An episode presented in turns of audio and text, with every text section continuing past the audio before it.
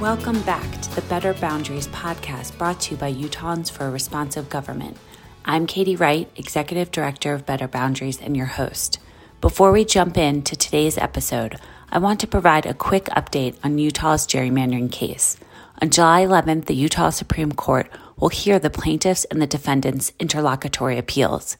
This case was always headed to the Utah Supreme Court, and we look forward to the hearing this summer. In addition to keeping you updated on Utah's gerrymandering lawsuit, this season will focus our attention on the election process in Utah. We will include interviews with county clerks, election officials, and the people on the ground level who make our democratic process work. But before we do that, we're going to discuss the 2023 Utah legislative session. There were more than 48 election bills, and today we're highlighting a few important ones. Thank you for joining us.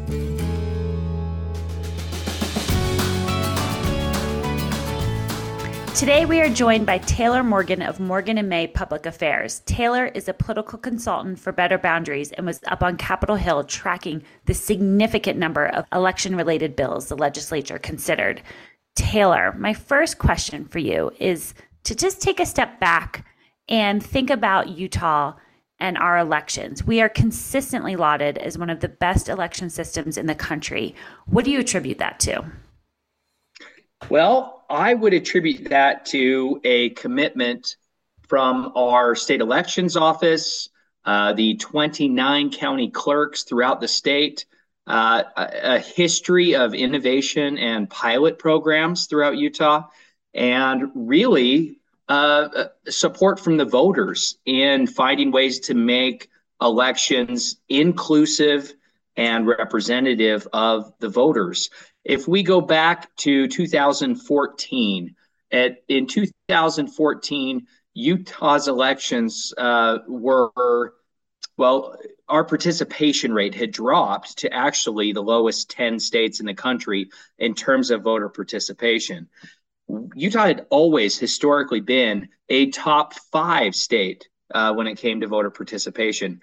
And so in 2014, uh, a couple really significant changes happened. First, uh, SB 54 was passed by the Utah legislature, a compromise between Count My Vote and the legislature that created a dual path to access the primary election ballot. This resulted in uh, 90% more primary elections, more candidates, uh, candidates engaging voters through nominating signatures in the process, and also in 2014, Utah launched its uh, statewide by mail voting pilot program. That became the norm. And uh, between 2014 and 2020, Utah's had the second highest rate of voter participation increase in the country. So I would attribute, so Utah truly is the gold standard when it comes to our elections. And I would really attribute that to uh, citizen advocacy and uh, innovation by election officials. Those two commitments together have really made our elections the best. It's wonderful to get back into the history. And I know that um, vote by mail, 93% of Utahns participated in voting by mail. And so not only are we innovative, like people are, these innovations are very popular. Let's yeah. um, pivot to this session specifically and talk about some of the pieces of legislation that were proposed. First, let's talk about HB 393. It is a bill that was proposed by Representative Teuscher. Can you explain what, what HB 393 aimed to do? Yeah, so if I can, um, I hate to speak for uh, the Utah Republican Party, but my understanding is that uh, the Utah Republican Party has become very concerned about their lack of relevance in the candidate nomination process. Over the last few cycles, the party has experienced a very, very low rate of turnout at neighborhood caucus meetings. It is at those caucus meetings where county and state delegates are elected, and those delegates then go on to nominate candidates in the county and state convention. Well, the fact of the matter is the dual path available to candidates under SB 54 has resulted in more and more uh, candidates in Utah gathering signatures to guarantee their spot on the primary election ballot. That has left the Republican Party feeling uh, powerless and feeling like their path to the ballot is not as relevant as the signature path. So, House Bill 393, as I understand it, was an effort uh, to give the party back some relevance by setting a threshold at convention. Uh, the original language in 393 uh, would have established that in the event any one candidate wins 70% or more of the delegates vote at a party convention, then the primary election would be canceled. The signature candidates would be disqualified, and ultimately that winner at convention would be the party's nominee. Um, so, if I speak speaking on behalf of Count My Vote, we vigorously opposed that piece of legislation. Uh, we originally threatened that if it passed, we would launch a new ballot initiative.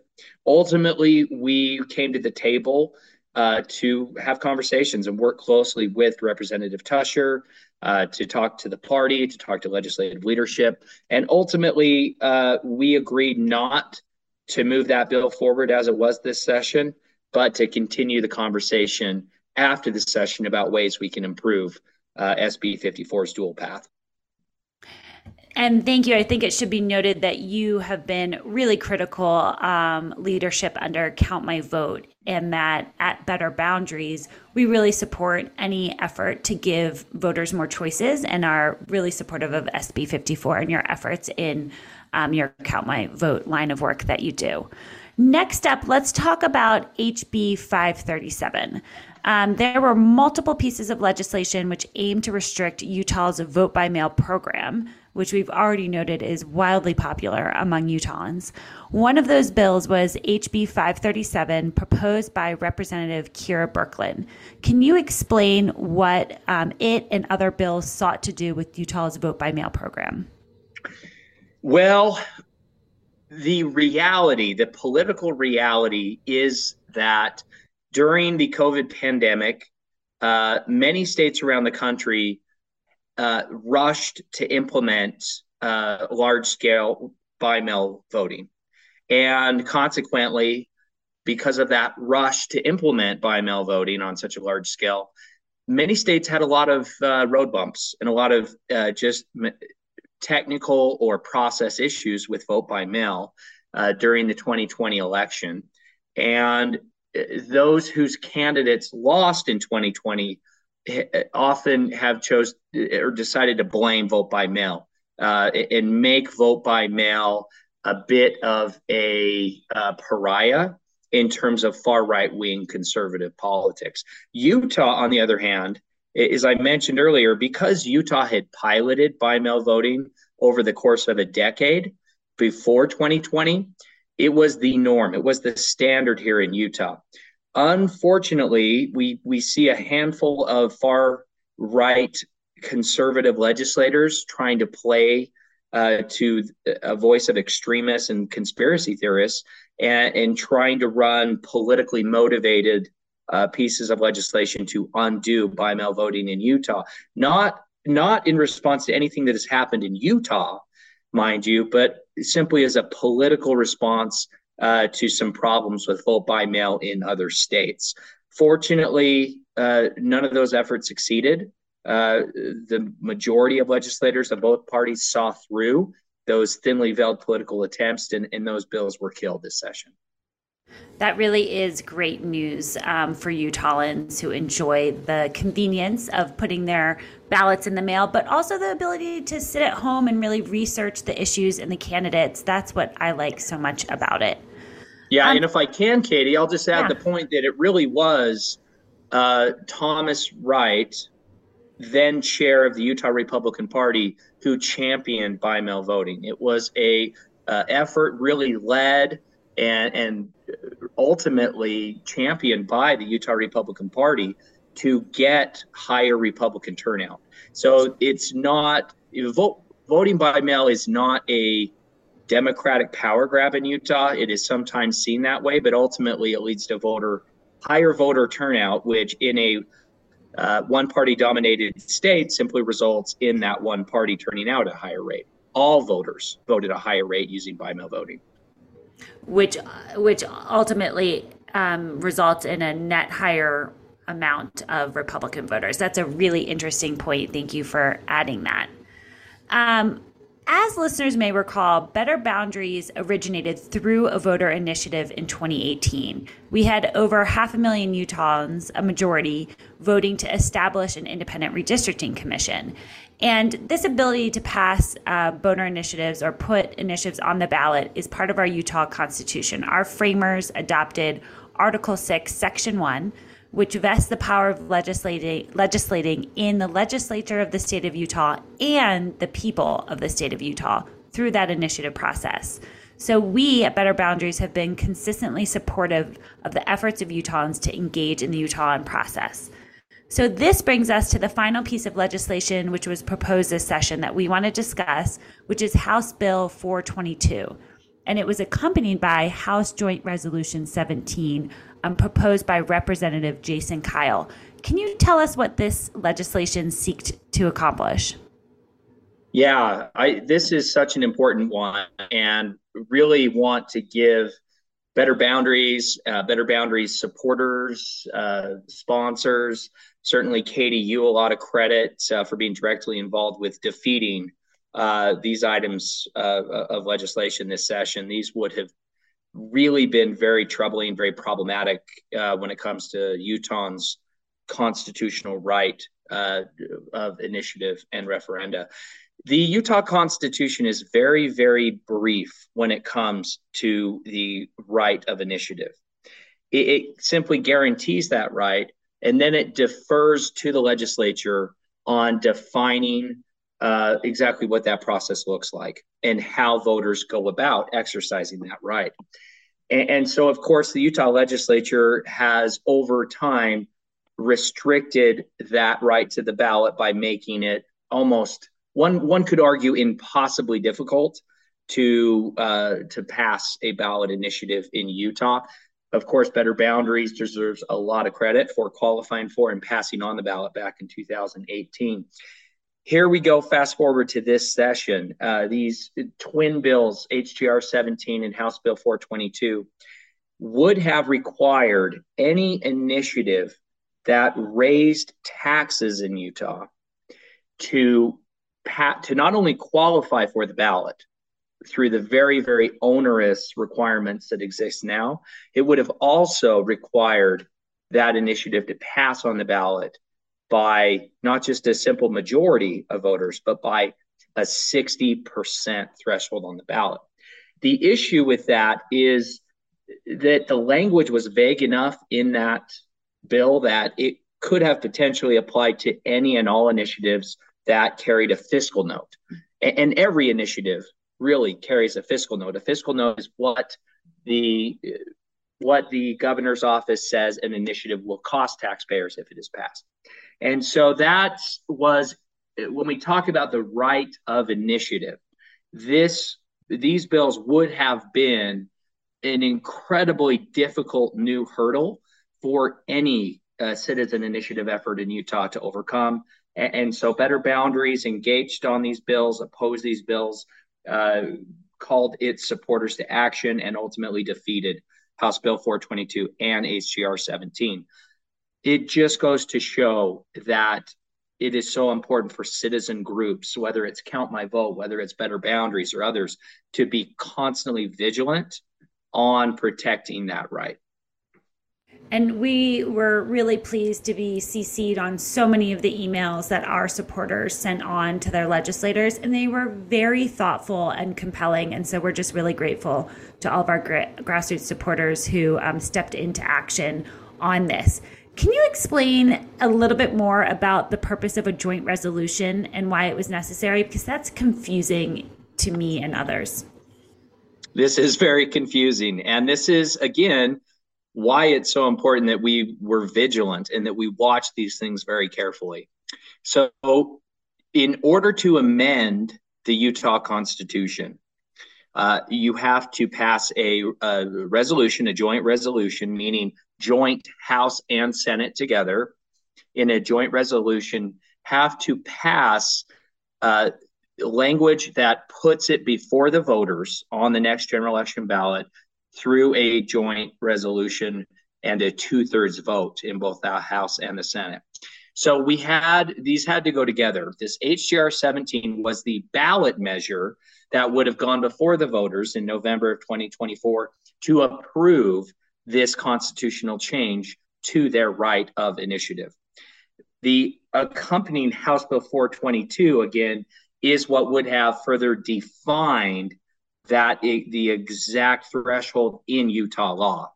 So, as we mentioned before, Katie, that the Constitution guarantees the people's right of initiative and referenda, but it does not define that process.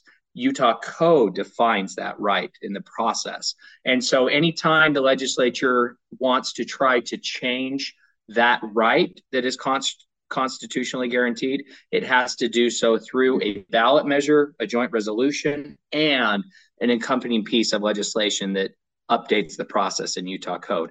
And now that all of your listeners are asleep, uh, hopefully we have answered that question.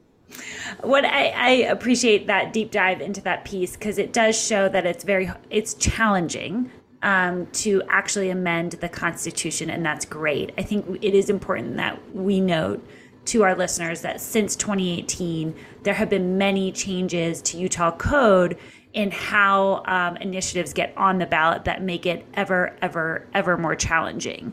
And so, um, although we were able to push back against this amendment, there have been other changes, unfortunately, that have been enacted into law. Yeah. Katie, can I add one point to that that I think your listeners will find interesting? Uh, the legislature is getting a lot more creative and frankly a lot more effective at how they are attempting to change Utah's constitution. Uh, just as they tried to tie a higher ballot threshold to tax based initiatives, which was problematic, we are now seeing, or we have seen, how the legislature is attempting to remove the earmark for public education by tying it to a future repeal of the sales tax on food. The legislature knows that if they simply put an earmark removal for education on the ballot directly by itself, it would likely fail. And so the legislature is being creative politically in tying a removal of that earmark to a repeal of the sales tax on food, which has populist support. So I think it's important that we are aware of how this legislature is consolidating power and how they're becoming far more effective politically in, in trying to change Utah's constitution. Thank you for making that note and, and really bringing highlighting that. I think that is the antithesis to our mission here at Better Boundaries, which is really to bring accountability to government and prevent runaway power through competitive districts, districts that reflect the will of voters. And um, their ability to do this work is in part because of how gerrymandered we are as a state. Um, so that's a really good point to make. Thank you. I have one final question for you, Taylor. Um, for our listeners, what can they do to continue to engage with their legislators to support accessible and transparent elections in Utah? I think your listeners, and we need more Utahns to engage in the process. Uh, it is so clear during the legislative session that a very, very small group of highly vocal uh, political hobbyists, you could also call them bullies, um, they have a disproportionate amount of power, not because they bring good information to the table not because they have good relationships or trust with their legislators, but really only because they're very loud and very persistent.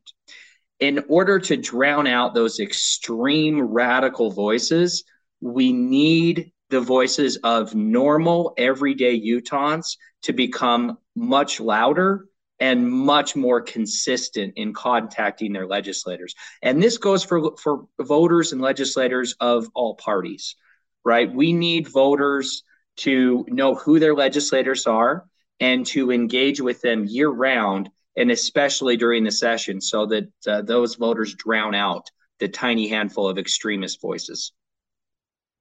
Thank you. I appreciate that. We are very lucky at Better Boundaries to have just an incredibly active base of grassroots supporters and activists who, when we ask, make those phone calls and write those emails. So we're deeply appreciative of them.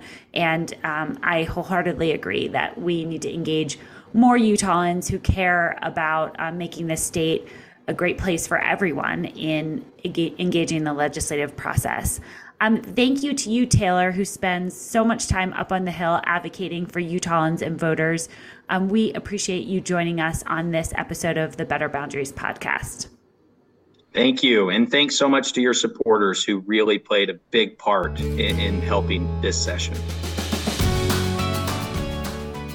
Thank you for joining us today. In our next episode, Better Boundaries Deputy Director Kyle Fryant will be interviewing a Utah County clerk. We hope you'll tune in and follow our podcast for updates on Utah's gerrymandering case and the election process in Utah.